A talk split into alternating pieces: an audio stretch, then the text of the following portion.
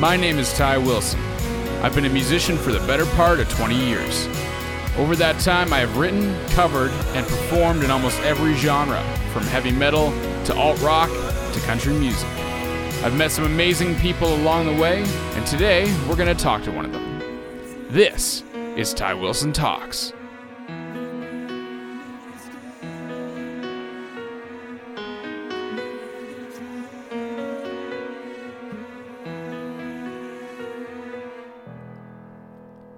Happy Monday, everybody. Welcome to episode number nine of the Ty Wilson Talks podcast. Just a quick couple of announcements here before we get started. Uh, firstly, I have three shows coming up this week. Uh, on Wednesday, the 25th, I'm at Farm Hill uh, Weddings um, for from 6 to 9. Uh, and then uh, Friday, I'm in Guelph at Sip Club at 7:30, and then Saturday, the 28th, I'm at the Thirsty Goose in Port Hope from 7 to 10. So if you're in those areas, uh, come out and say hi. Uh, should be some some fun times there. I'll play some tunes, have some drinks, uh, whatever you'd like, or you'll have some drinks. I will not. Um, but yeah, anyway, getting into the podcast today i sat down with or last week i guess you know that's uh, we recorded it earlier uh, i sat down with canadian country singer as well as real estate agent jillian eagle we had a really interesting conversation about um, task orientation um, time management and then uh, obviously music and how that all gets started so without further ado here is jillian Eagle. Yeah, how's your day been? How's everything going? Good. Um, bit rushed. I went to the beach today, so. Oh, nice. Well, Just got back like half an hour ago. That's awesome. It was a perfect day for it. yeah, it was nice. Went to Grand Bend. Oh, that's awesome. So is that like you're from Kitchener Waterloo area or what's your like Yeah. Yeah, yeah so I'm living in New Hamburg, but I'm from Kitchener. Um, nice. Yeah, so it's about an hour and 20 minute drive to Grand Bend. Yeah, I uh, I went to school in Guelph and spent a few and lived a few years right. there. So, yeah, it's cool. a nice, it's a beautiful area. And uh, Kitchener Waterloo is like the country hotbed in, in Ontario. I feel like it's, it's super yeah. popular for yeah, yeah for country musicians. Yeah, what did you U of G for? Uh, history actually, history and a minor in theater. So. Oh, cool. Yeah, it was an interesting one. I was recording a bunch of music in Toronto at the time, and so I wasn't really paying much attention to my studies. So my parents uh, wanted me to get the piece of paper, so I was like, "All right, well, I'm doing the two things I like, and then I'm playing music on the side." So yeah, it worked. It worked out. That's good. Yeah, yeah. So are you? Are you? I, I assume you're doing country music. Um, being up there, or what? What kind of got you into music? What's your uh, what brought that uh. Yeah, so I'm definitely more focused on country now. Yeah. Uh, I've done a whole variety of stuff, but since kind of going out on my own, country has been my thing for sure. Uh, but I mean, growing up, like I was a choir girl. Like I sang in a whole bunch of choirs. Yeah. Uh, I majored in vocal at Eastwood um, for their okay. arts program. Yeah.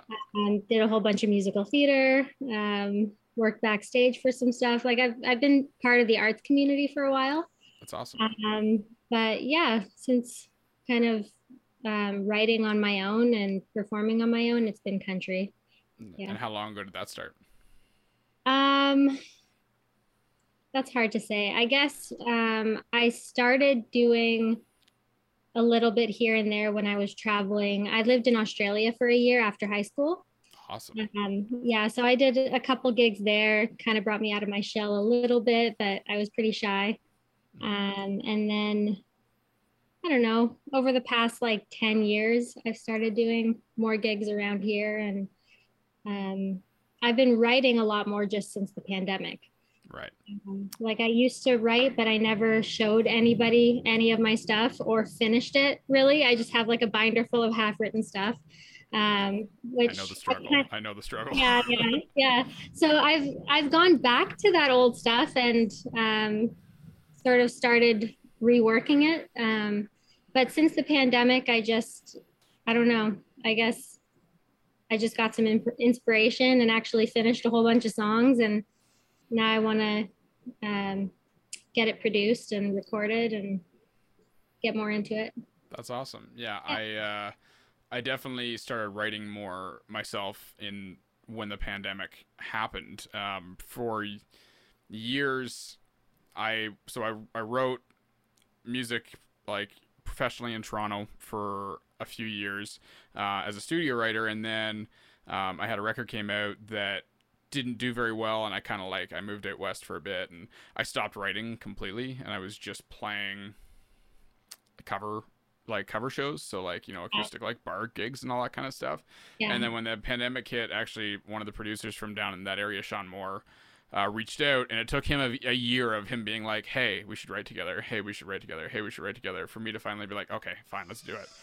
And um uh yeah finally he uh um he convinced me and we started writing and i was like i was hooked again. I fell back in love with it and yeah, I've been chatting with him a little bit too, and he's connected me with a couple of his writers, and yeah, yeah, it's been it's been good. The pandemic has actually been good for connecting with more musicians too. Right. Um, I feel like there's just more access at my fingertips now than there was before, or I just didn't know what paths to take before. Right. But now it just seems so much more accessible and. Yeah, it's. I mean, Zoom has just made everything so much easier, right? Yeah. Like it's, uh, you know, for us to just have this conversation, that's wasn't the case or wasn't necessarily what people wanted to do like two years ago, and and now it's now it's the norm. All the uh, and everything is like so accessible with with with Zoom and everything like that that you know maybe you don't get as much of the personality as you would in person, but it's still you know for for writing and everything like that you can still come up with some great material yeah. this way yeah. Give me yeah. one second. Sorry, I'm on call for work and I just got to grab my other phone. I apologize. Sorry about that. No I worries. Can, uh, I can edit that all together. Where do you work now? So I am a water systems manager. So small drinking water and wastewater systems. I work for a company called Clearford that basically um, we fix, maintain, uh, and document manage water systems for places like trailer parks or small resorts or communities. Basically, anything that's not on a city water system, right. we handle and make sure they have clean drinking water and their wastewater systems working correctly. Okay, cool. And you're a realtor. I, yeah. So I actually, that was one of the things I wanted to ask you was um, because for myself, time management is so crucial and key for me being able to mm-hmm. play like I work 50, 60 hour weeks and then I play music for three to four hours a night, like on the weekends and stuff like that. And so I'm one, I just, I want to know what like some of your tips and tricks and like the best things you do to keep everything, keep yourself sane oh because oh I, I, know real being a realtor is nuts. yeah. Yeah. Um, there's no day that's the same as the next. Like it's just always different. So you really just have to get used to not having a set schedule and um, I'm still like I'm working on balancing my life a little more. Um, I'm a little bit of a workaholic. I work like crazy, um, and I have a three-year-old son at home. So like, there's a lot to balance with the music and the real estate and my son. And then I also still serve at a restaurant once a week. Oh so, man. Yeah, yeah. Um, but I make it work. I mean, I love my Google Calendar.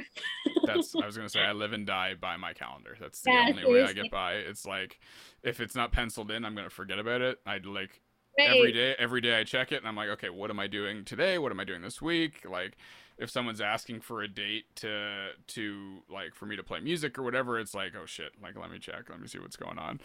Yeah, yeah, yeah exactly. Like sometimes just the smallest little things. I'm like, if I don't put this in my calendar, I'm going to forget about it, even if it's like oh, just oh, 100%. task I need to do around the house or something.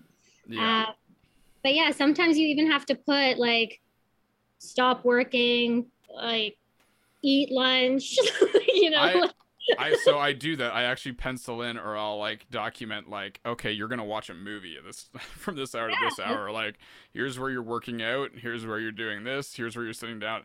And uh, yeah, I because if I don't, then I'm just gonna my brain's just gonna go like, okay, what can I be doing now? What can I be doing to work? I, I feel like I'm I very much relate to the workaholic thing because I always feel like I have to be doing something or being like Same. productive or Same, and know. that's terrible. Like I, I need to get better at like me time yeah. and just doing nothing. But if I'm doing nothing, I feel like I should be doing something. So Yeah. uh, yeah, I feel useless. I mean, like it's it's one of those things where, um, I don't know. Maybe it's uh, just my busy brain. Um, but if I'm like, I can barely even like sit and watch a TV show for like a half hour. I'm like, ideas start coming up and and being like, okay, maybe I should, maybe I can do this, or maybe I should start writing this, or like I'll get song lyrics or something like that in my head. And yeah, and that's like an entrepreneurial thing too. It's like okay, yeah, my business is is calming down a little bit. What's next? What am I going to do next? How am I going to enter business? Like yeah, just always,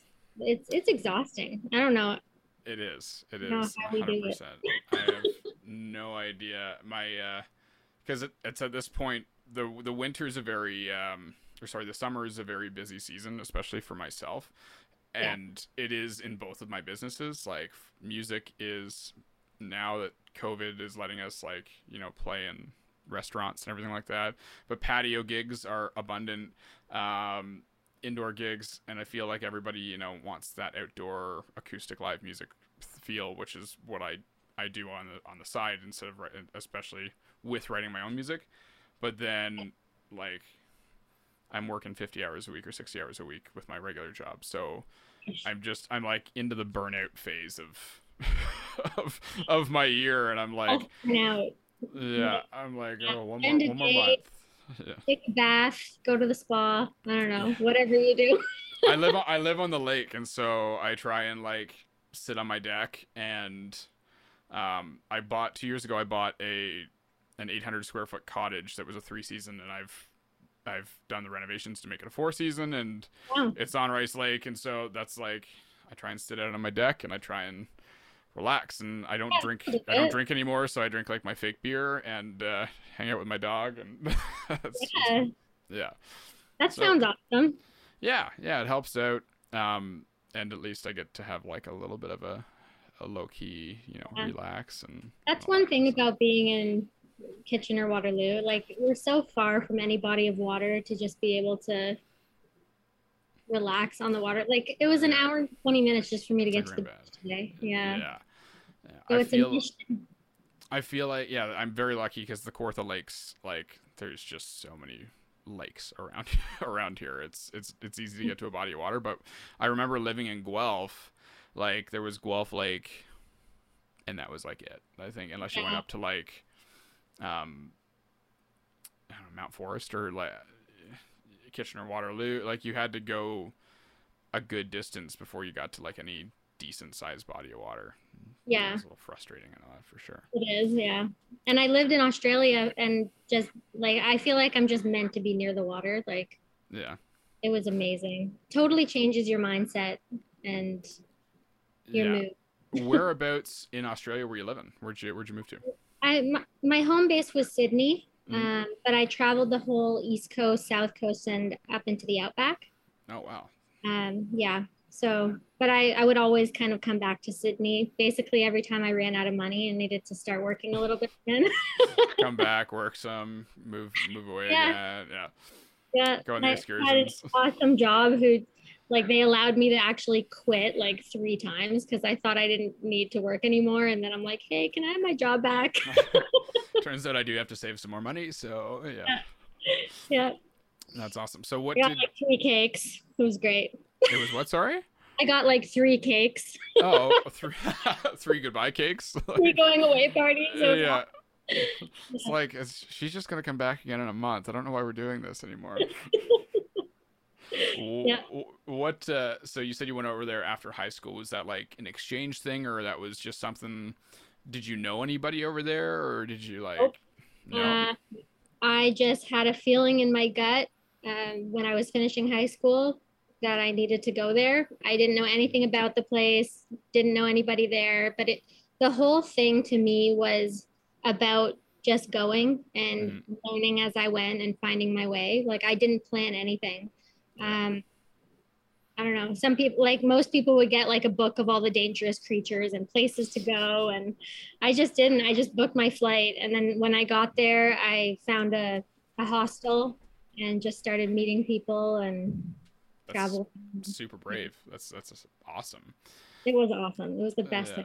Yeah. Gonna say I it's always been one of my spots that I've wanted to go because uh, I was a huge Steve Irwin fan when I was growing up, Yeah. and uh, I, I got like a little obsessed with uh, with Australia when I was you know a very young person, but I haven't been there yet. I got to get over there. Yeah. I don't know what brought me there. Like, I don't know. I didn't It know anything about it. feel in your gut. You had to go. Yeah, my high school graduation. I, I left literally Oh right. wow! Yeah. And so I was actually talking on a, a separate podcast um, with Shannon Roselle about the importance of getting out of your comfort zone, especially as an artist, and feeling that like sense of not belonging and finding your way and trying to find you know friends or people. Like music is a very uniting thing for people. So like i know when i moved out west or any of the places i lived in quebec for a while um, there was always like if there was an open mic and I could go to the open mic, I would make friends. It was it's it's such a uniting factor. Like, did you find that was the case there? Were you playing at all there, or like? I only played a couple times and I was Mhm. super young and super shy. So um, it didn't really work that way for me, but it was the beginning stages for sure of putting myself out there and realizing that I wanted to do music on my own and everything. Um, but I think from everything I experienced, um, meeting people and traveling and seeing the world, um, I could definitely tap into all of that now to write my music. Right. Uh, like I learned so much and experienced so much. But yeah, I was like 18. So Oh, yeah. So it's such a. I moved to Quebec when I was 18, and it was, it's it's jarring, but it's also super exciting. Like it's yeah, everything's new, everything. You know, I I really feel like one of the most useful things for anyone to do is get the fuck out of their hometown when they turn 18 or 19, just for like a year, anything. Just go and be somewhere else where you feel uncomfortable or you don't know like the customs or maybe like even in Canada we're so lucky it's so large that on the west coast life is completely different than it is here in Ontario and like Mm, I've actually traveled a lot around the world. Like when I sang in choirs and stuff, I would compete in Europe. Uh, like I Oh, went to man. Germany, Austria, Spain, and France with the Philharmonic Choir. Um, so I was I was pretty young for those trips, but I got a lot of traveling in young. Um, and now now I just want to travel and like obviously we can't really. But um, yeah, I've been a lot of places around the world, but not around Canada. Like I've never been to BC. I want to go to BC so bad. Um, yeah, it's it's beautiful. Uh, you might not come back because that's but it's expensive. So that so that, Yeah. that that's the I've uh, actually heard that. Vancouver is super comparable to Sydney, Mhm. um, just in the way that the city is, and um, probably even like expense wise. I feel like They're I don't know because it's relative, right? Like you make more there too if you're working. Right. Yeah. Yeah. Yeah, I know. Like I was in Victoria, and it was, it was kind of a, it's a it's a strange place that I call like Neverland, you know, because everybody's very like easygoing and all that kind of stuff. There's never really a winter. Like the, you don't really get snow. It's rainy. A lot like if you're young there, most people just like I feel like the ambition's a little bit lower, but people are so much more chill and relaxed and blah blah blah. But and then there's like the super wealthy that have these beautiful mansions on the ocean and and all that kind of thing. So it's it's a really weird mix of like super wealthy older people and then young like hippie-ish esque I think people it would be great to be a realtor there. I know a couple of realtor, realtors are there and uh, yeah they've done very well for themselves. Yeah. Yeah. I should move out there. yeah, it's uh I mean some of those houses are are, are very nice. Yeah. yeah. Mhm. So how long have you been a realtor for? Um, I've only been licensed since November last year. Mm-hmm. Um, I joined my brokerage a little bit before that, like a few months earlier, uh, to start training with them. And because I was still in school um, for about a year and a half before I got licensed. Um, but I started at a very interesting time, like with COVID and the way the market is. I don't know if you've heard about the market in Kitchener, like in Waterloo region. Um, it's insane. I would assume it's very similar to Peterborough, uh, where I am, and like it's nuts here the housing prices have have jumped like two hundred thousand dollars in two years. Yeah. Like it's it's yeah. it's absolutely it's insane. Crazy. And it's just it's such an unbalanced market. So it's tough from both sides. Like yeah. it's difficult to get a listing because there's like no inventory. Mm-hmm. And um, it's difficult to help a buyer because there's so much competition. So yeah. um but I, I feel I've been doing really well and I'm really enjoying it. So if that's I can awesome. survive through COVID, I think I'm good to go. I mean, that's uh, that's the test, right? And um, yep. I was actually so I was a sales manager uh, for Parkbridge, and so I was selling park model trailers and um, summer homes and stuff like that. So mm-hmm. when COVID happened, we couldn't. I left and I joined this company because I was like, oh crap, all of my money is commission based, and I don't know if I'm going to be able to like talk to or sell right. like, units to people. Um, and so you got in, I got out. it seems like a lot of people got out or they took a break. Like a lot of more experienced realtors that I know just kind of took a break. Like they stepped yeah. back. They just wanted to wait it out and kind of see mm-hmm. see what happens. But I took it as an opportunity. I do like in most cases try to take life as an opportunity and just make the best of it. So um, that's what I did. And I don't know, with everything being virtual, like I, it's the same as music. Like I feel like it's almost easier in a sense because you know that everyone is behind their screen and yeah. you can network with people. And of course, it's not the same as in person, but once we can do it in person, it'll just add to it.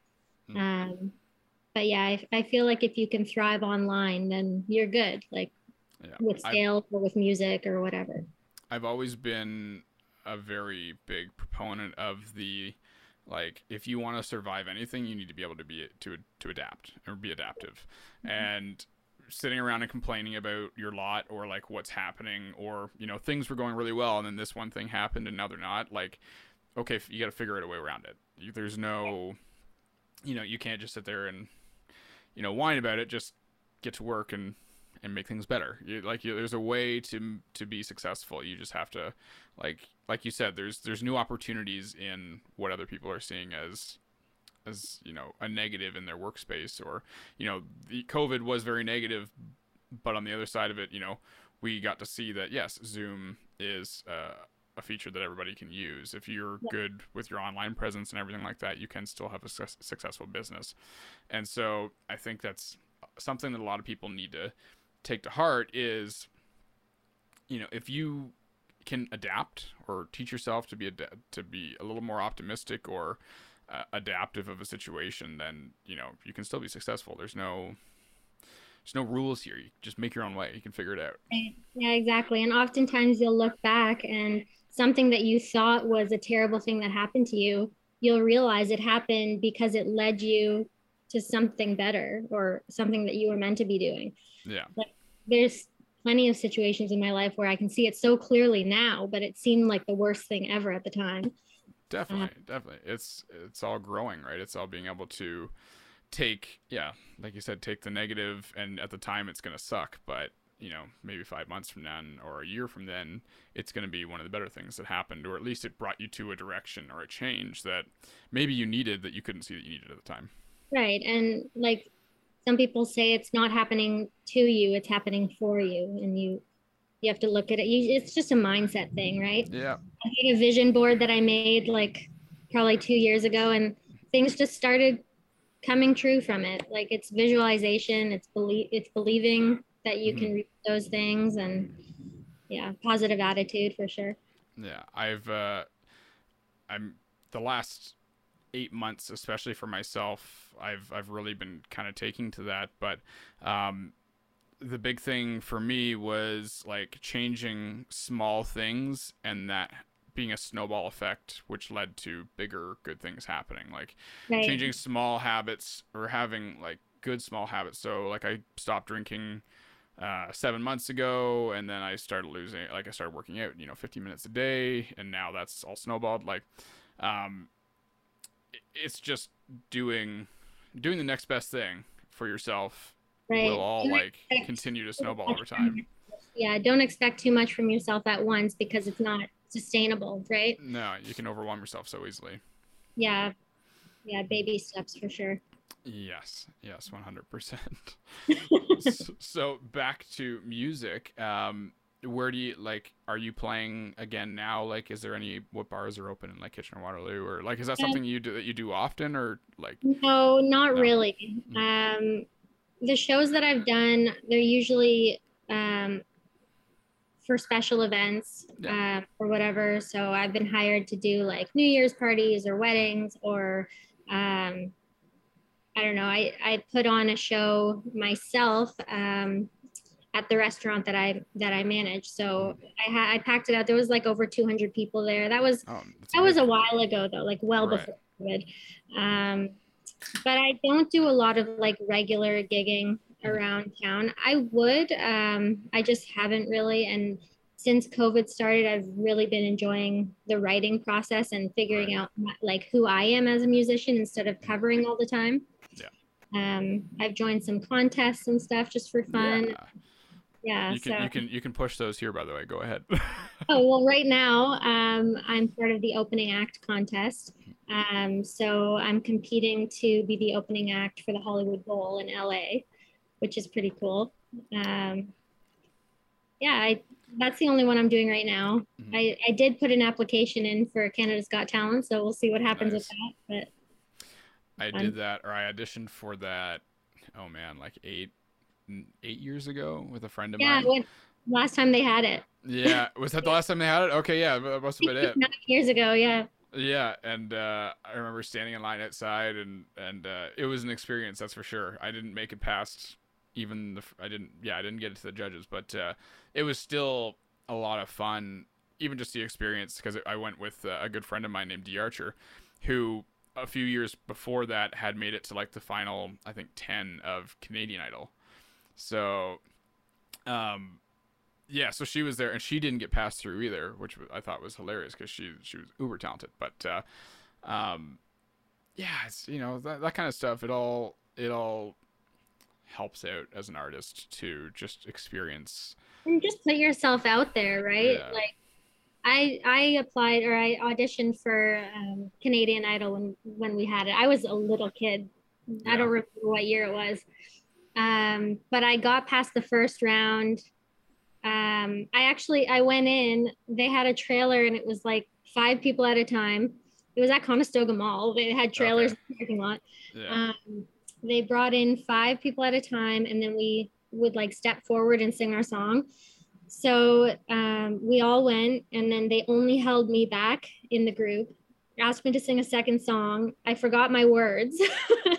and then they're like, okay, you forgot your words. We're still going to let you through. I'm like, oh, awesome. They're like, don't forget your words in the next audition. I'm like, okay. So no I go, pressure. No pressure I forgot my words. I forgot them again in the second one.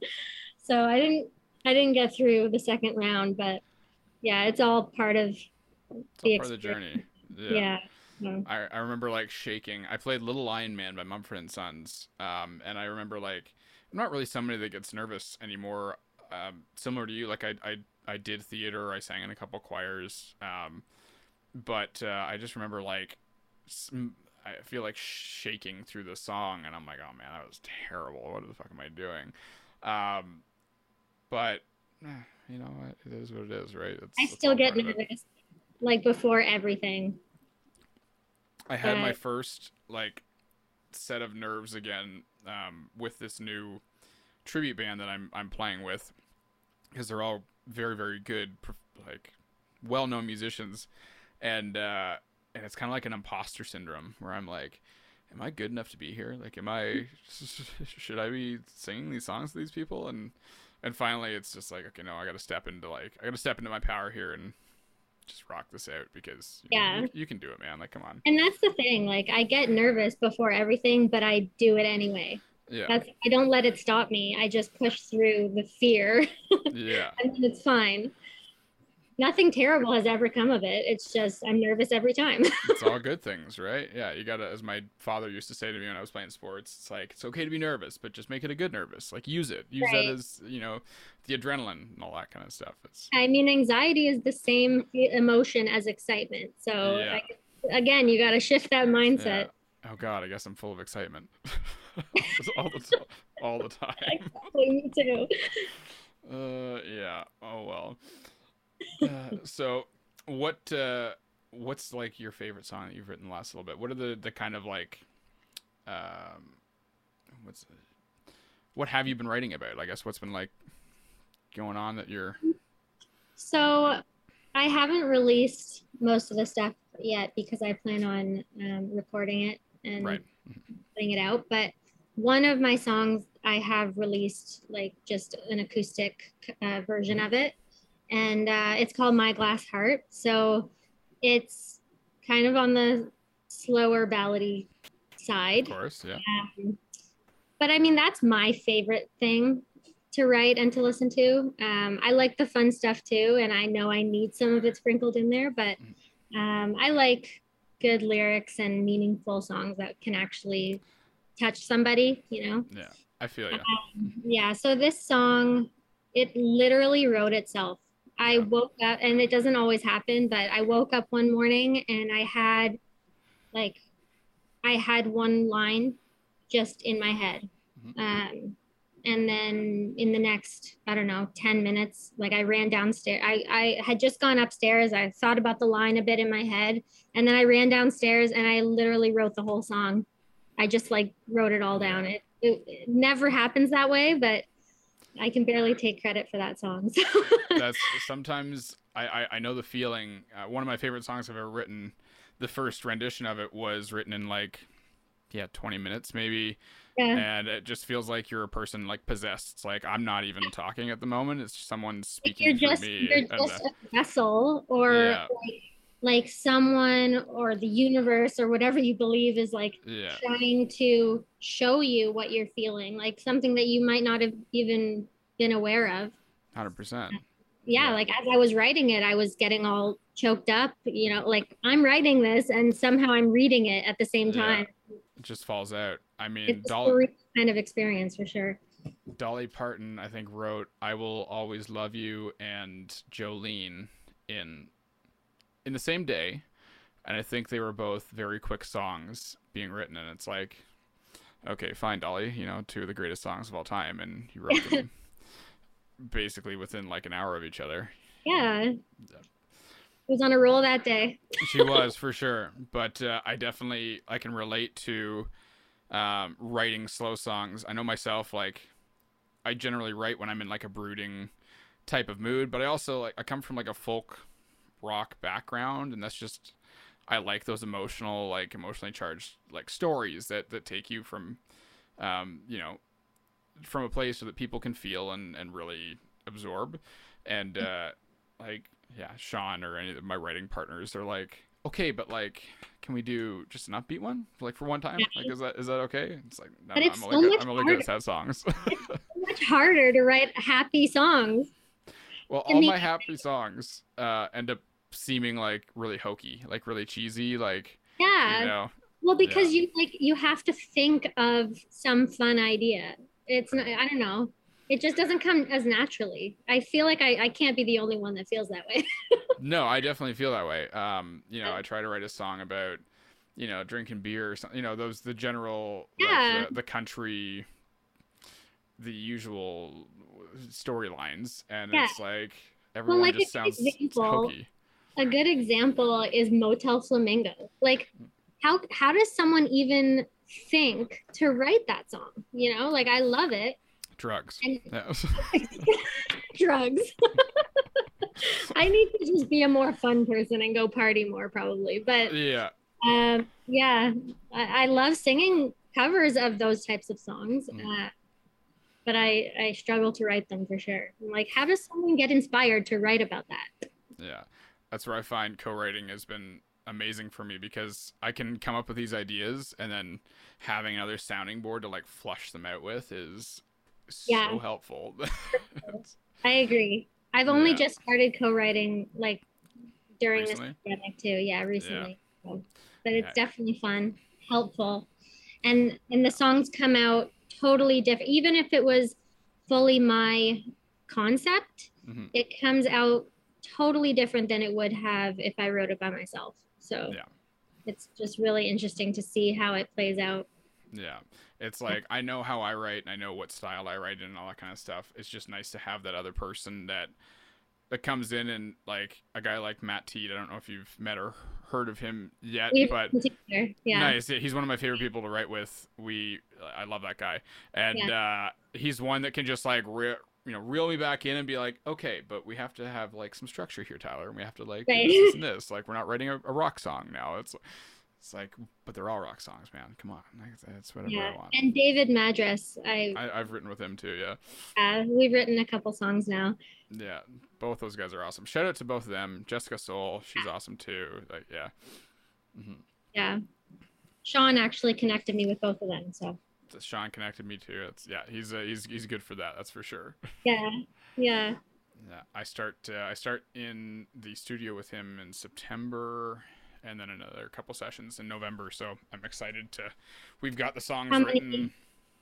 What's that? Sorry. how many songs are you doing? Well, uh, at the moment, three. That could go up to five. Don't don't don't know yet. I'm having a really hard time cutting songs down, or we're having, which is a great problem to have. Like I think I've written 15 or so in the last four months, um, and we have some really really good ones. And so like, trying to filter down into what's going to record well at the moment or be good for radio in six Do months you try hard. to have? Do you try to pick songs that kind of can go together in a sense, or do you just randomly pick your favorite ones? So I always have had a some when I release songs, or at least when I was writing or when I put together my last EP, I want to have a range of songs that not necessarily are the best ones. It's not going to be good to have three sad songs in a row, or like three like these three sad songs are going to be my singles. So I look at it like the vibe of the song. So Right. there's one song that's a really cool like highway driving tune that's upbeat and a little edgy and so like cool we have that. There's one that's a very like almost dark but um fun song that I, I hear you know I hear different things and are like gang vocal like things that could make it a little more upbeat so it's not super depressing. Um me and Sean uh, wrote that one together, and, and it's probably my favorite one. And so now it's like, okay, so I have that one. Now I have the freedom to go with like maybe I do want to do a straight ballad, or I can go the other way and do like a full, you know, drinking song or something like that. So I try and go by vibe. I don't want to have three vibes or like three songs in a row that feel the exact same. I want to tell a story. I want it to be still me, but Yeah. I want people to see like the range of what's happening. Yeah. So that's kind of how I, agree. Basically, the same way you would arrange a set. a record, yeah, or a set. Yeah. Yeah. Either way, That's that's you don't want to have you don't want to have two similar songs in a row. You want to mix it up. So Yeah. And I feel especially with now that you just basically you're putting out radio singles on their own and like letting your babies out into the world and hoping for the best uh, with good marketing. Um, I think that like I want to start off or like the first one I put out is going to be that driving like upbeat. I don't want to depress people right off the bat. I want to, you know, that's my problem. Like, lure them into this false sense of like, no, no, I'm fun. I swear. I swear I'm fun. I know, I know. Yeah. Um, but then on the other hand, a good song is a good song, right? Yeah. Like even if your first song is an emotional song, if it moves people, Mhm. then it's a good song, and and it might still entice them to listen to more. But it's such Definitely. a hard call to make, right? Like that first song that goes out. Um, Yeah, it's Yeah. again, it's I mean, and there's but there are different ways like marketing wise that you can have fun with that and you know, maybe it doesn't go to radio at first, but maybe it it, it hits on TikTok for some reason or another and then like and then it just blows up anyway. Like there's just Right. so much that can it's it's such a fun thing to navigate now where it's like there's so many ways this can go well, but you got to try and curate so yeah, that it's you know you give yourself the best chance possible yeah. I still have a lot to learn about the whole process, but I'm I, excited I've, to do it. I've been writing and playing music for 17 years now, and uh, I'm still constantly learning and doing and, and trying to navigate everything. Like, um, my first record deal was when I was 16 years old. My second was at 23, and like, even in between those two time periods, everything changed.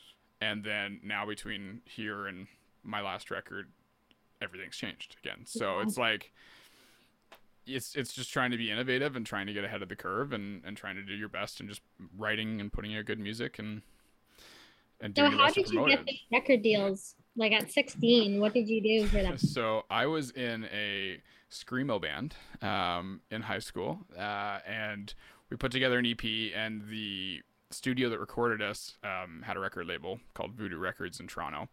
And so they signed us after we recorded that ep as a, in, a, in a development deal. And uh, within a year of that the band fell apart. So um, yeah, so then I went to university and it was acting, modeling, and then playing music at that time. Um, and then was in a rock band that was doing fairly well. Same thing happened. We went and re-recorded a record, and the record producers who also had a label were like, "Hey, so would you like to have a solo like deal? Do you want to do another development deal?"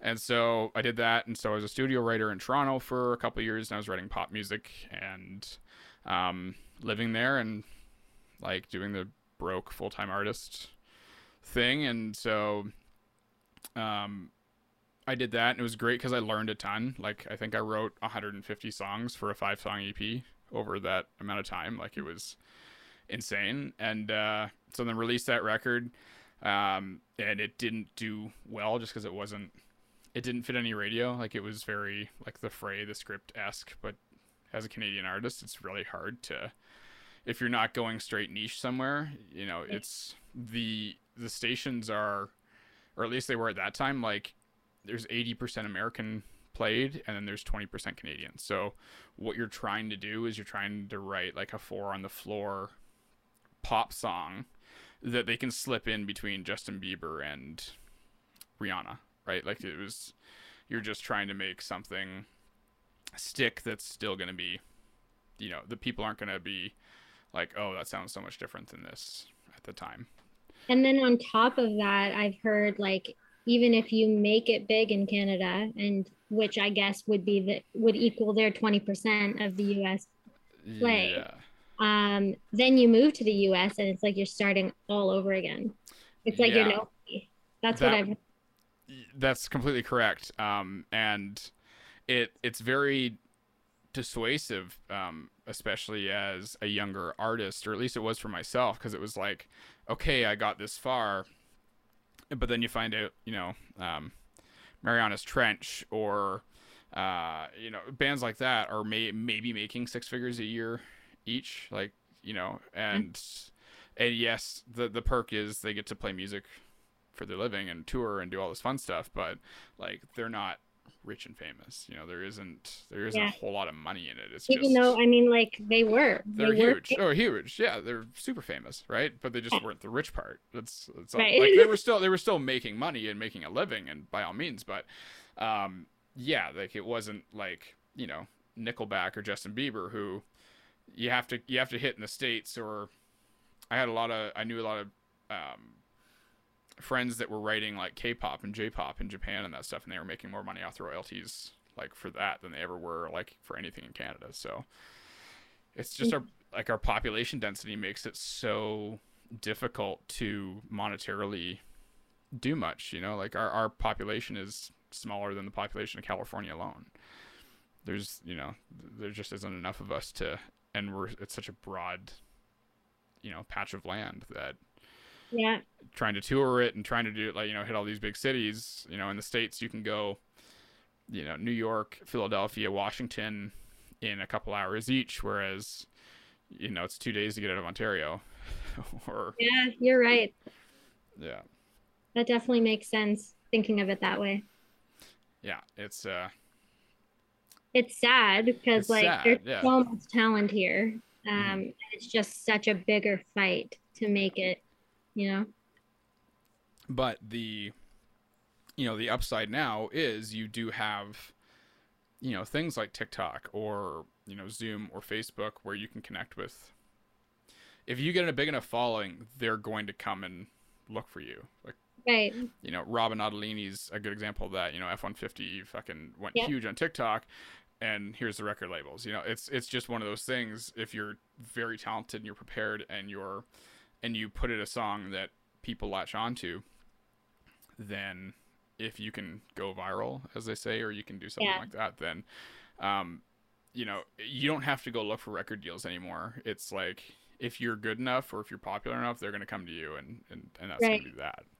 Yeah, and she's about to go on tour with Lindsay Ell, right? Yeah. Yeah. Sure. Yeah. Just from that one song, like yeah. that's it. She just released her second song. Yeah, my buddy Jesse Slack uh, co-wrote that with her. Um.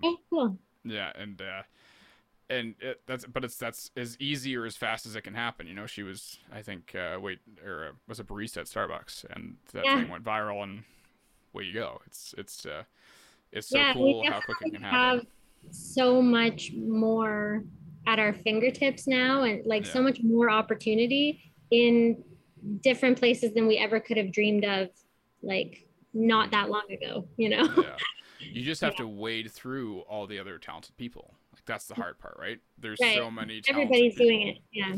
Everybody's doing it. Everybody's trying to put out, you know, a new song. Everybody's trying to, you know, look at me, look at me, look at me, and mm-hmm. uh, and so I see a lot of switch right now into you know people are doing things like patreon or, or you know if you have like a thousand to two thousand loyal fans on your end then you can still you can make a living from it.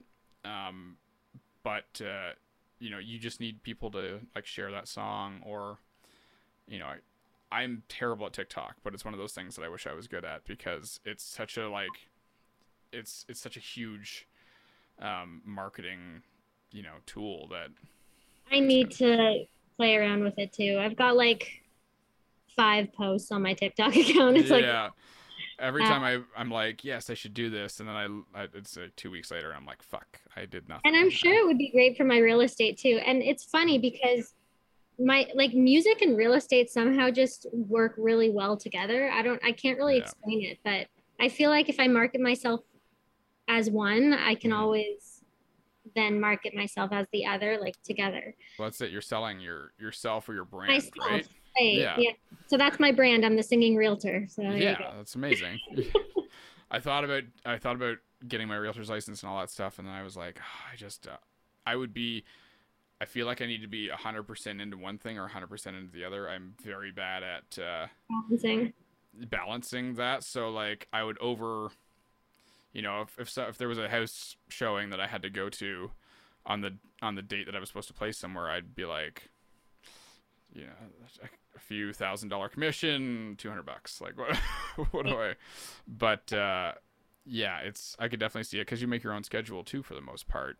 For the most right? part. And like you, you're always on call, but yeah, um, you make your own schedule, but it can be like any time of day. So as long as you don't need it to sleep at all, then you're good. I I need to sleep very yeah. much. I'm I'm on so I I'm on call one week a month for my job, 24 seven for that full week. Um, and uh, this is actually that week, so that was my phone rang earlier. Okay. Uh, and uh, I have had for the last four nights in a row, I've had a midnight 1 a.m. and a 5 a.m. and another midnight call. So I've like just barely gotten to sleep, got called out, had to drive like to a site, so three hours, get back, and then try to sleep for another two or three hours before going to work again that day. So, um, this week for sure, I'm definitely feeling the fatigue, but uh, it's, I yeah, sleep and rest is just so important for. I mean, even singing, like I feel like my voice goes yeah. into, you know, super raspy dark mode if it's uh, if I'm not getting enough. Yeah, for sure. So are you gigging a lot right now, like every weekend or? Yeah, yeah. So I'm usually three times a week. Um, with this new band, uh, like last weekend, we just recorded the EPK um, down in Belleville, and then this weekend I'm going up to, to Huntsville to do the overdubs. Um, but we're every every two times a week now until we start touring in February. Um, and then I'm playing between Wednesday and Sundays. Like I'm usually two to three to four times a week gigging. So um, it's a lot. That's Yeah. good though. Yeah, it's great. It's great. It's a, it's the same. It's a workaholic, right? I, I just I Yeah.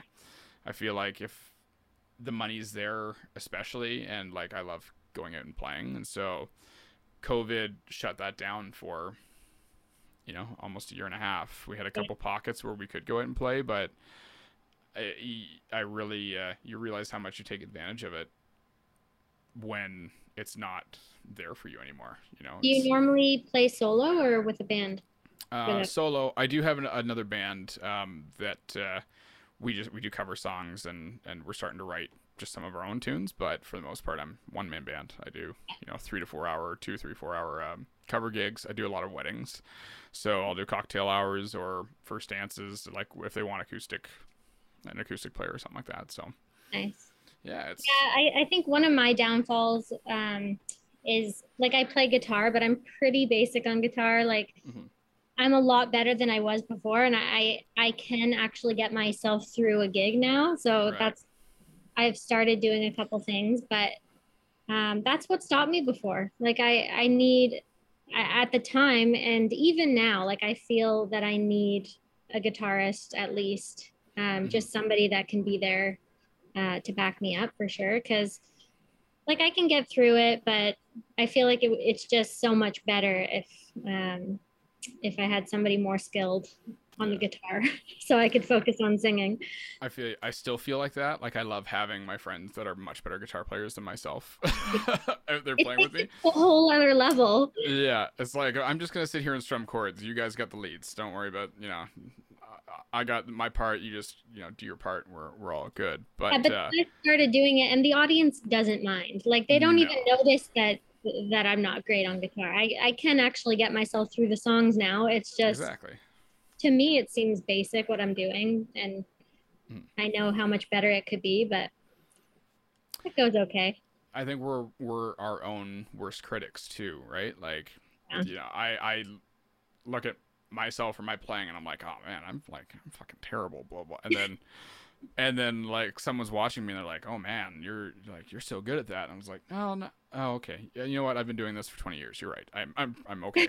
um, Okay. but that was but that was like I definitely could be better, but it's I think we can all just be better all the time at, at whatever we're doing. And I was lucky enough that um, I never thought I was going to be a singer growing up. Uh, I had a guitar, my grandmother put a guitar in my hands when I was 10 and I played bass and like I was like I'm just going to be this backup guy that does this stuff over here and you know not the star or anything like that. And then I started singing kind of at uh, like 14 15 in that first band I was talking about because none of the other guys could sing either. So I was like, well, I'll just like try it. Singing or screaming? I did both. So Oh. not well, but I did both. Yeah. Um, and then I, over time, I just taught myself to sing, and then I took some lessons.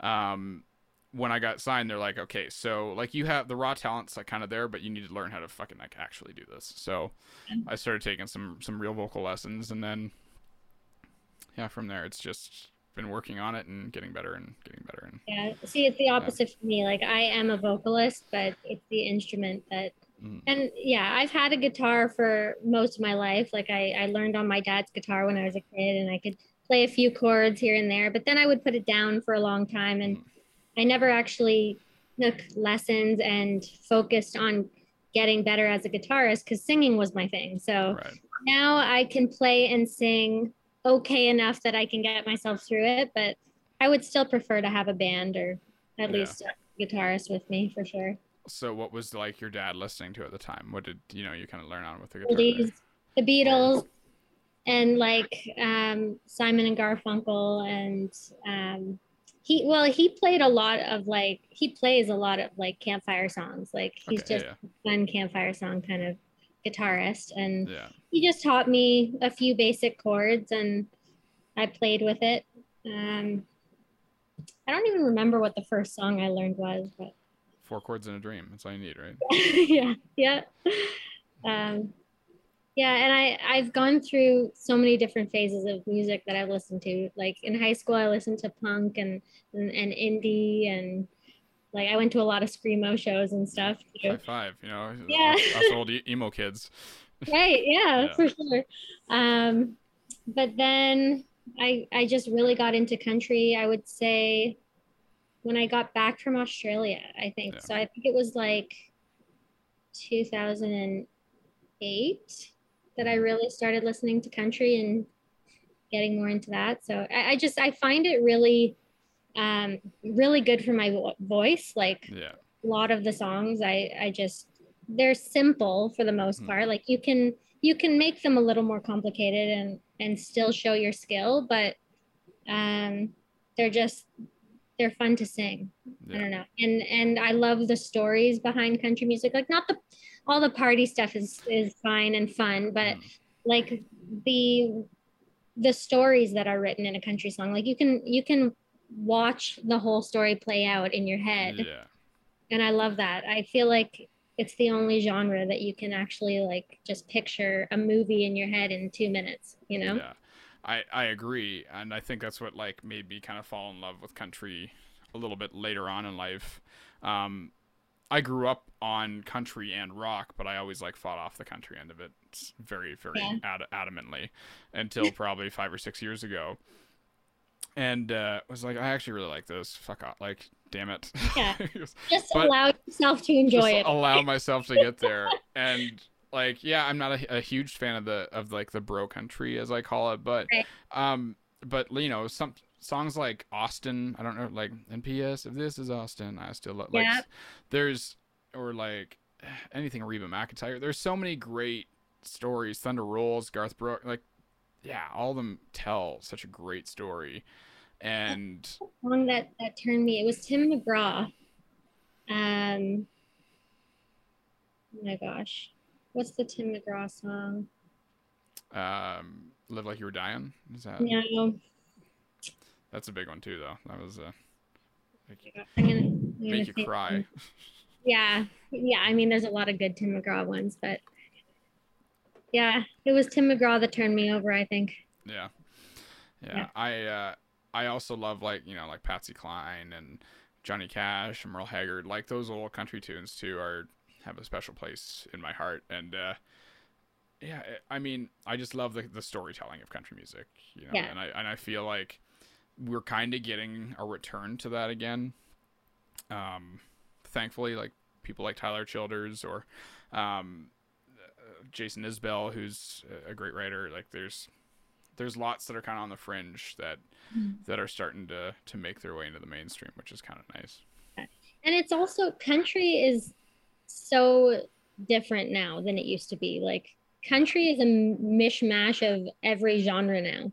Yeah. Uh, so you can literally yeah. just make it your own and call it country and do like take the best parts of every genre that you like. Yeah. And just sing with a twang. That's all you got to do. Just you like, don't even need to anymore. No, really. True. Maybe a little bit, but not not like it was.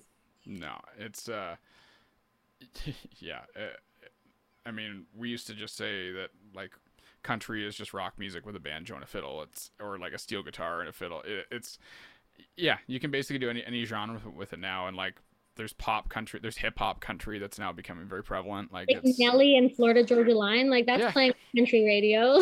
yeah, exactly. Like there's just it's there's there's no rules anymore. It's just no. yourself and do whatever you want, and, and if it's a good yeah. song or it's catchy, you know, maybe it'll maybe it'll pop off. Yeah, exactly. Um, my biggest inspiration in country is Miranda Lambert. Now, like yeah. I just I love singing her music. I I mm-hmm. think that my writing style and my sound is very similar to hers. Mm-hmm. So yeah, it's that kind of style that I like uh, house house that built me is is a huge you know yeah. track and I know and that was like my staple karaoke song growing yeah. up too. Yeah. Yeah I mean yeah. that's that's a great tune. My uh, grade 12 teacher when Miranda Lambert first came out with kerosene yeah. uh, I was playing music and and he's like you're gonna marry Miranda Lambert. I'm like what? He's like, I didn't even know who she was. And he's like, it's going to happen. You just wait. Hasn't happened yet. My, my teacher, one of my teachers, he's like, you're going to get famous and you're going to marry Miranda Lambert. And I'm like, well, I'm still waiting, man. It's been like 14 years, 15 years. I'm like, that would be amazing for you. hey, I mean, whatever whatever you can do, right? But Uh, yeah, it wouldn't wouldn't be. just covered wouldn't be carrot terrible. too. It's on my Yeah. yeah. So I'm a big um, uh, shit, uh, Steve Earle fan, and uh, feel all right or feeling all right. I don't know if you've heard that song, but it's basically kerosene. Like they're the same song. You can tell where she got the influence of it from. Oh, okay. I And if you listen listen to them together, and you'll be like, oh, because she even does his mannerisms, and so it's like it, it's like a direct tip of the hat. Yeah, Really? hundred Oh percent. Yeah, I didn't notice that. Yeah, it's uh, and so I've been saying that for so long that I've wanted to do a cover or sorry a medley of "Feeling Alright" and uh, and "Kerosene" together, like, uh, and see if people notice. Like if it's if I Why don't we? songs, Why don't we make it a duet? done. Let's do it. Sounds good. Yeah. Yeah. Yeah, it's a great That'd be plan. awesome. Yeah, because it's uh, they're both such fun songs, and so Yeah. it'll be cool. All right, deal. We're gonna do it. And Um, my last question. This is what I ask everybody. What is the one song that spikes your emotions, either like happy, angry? What is the one song that like resonates with you? You know, the most. What is one that you always have like good memories to, or one? Yeah, it could be from your childhood, could be anything like that.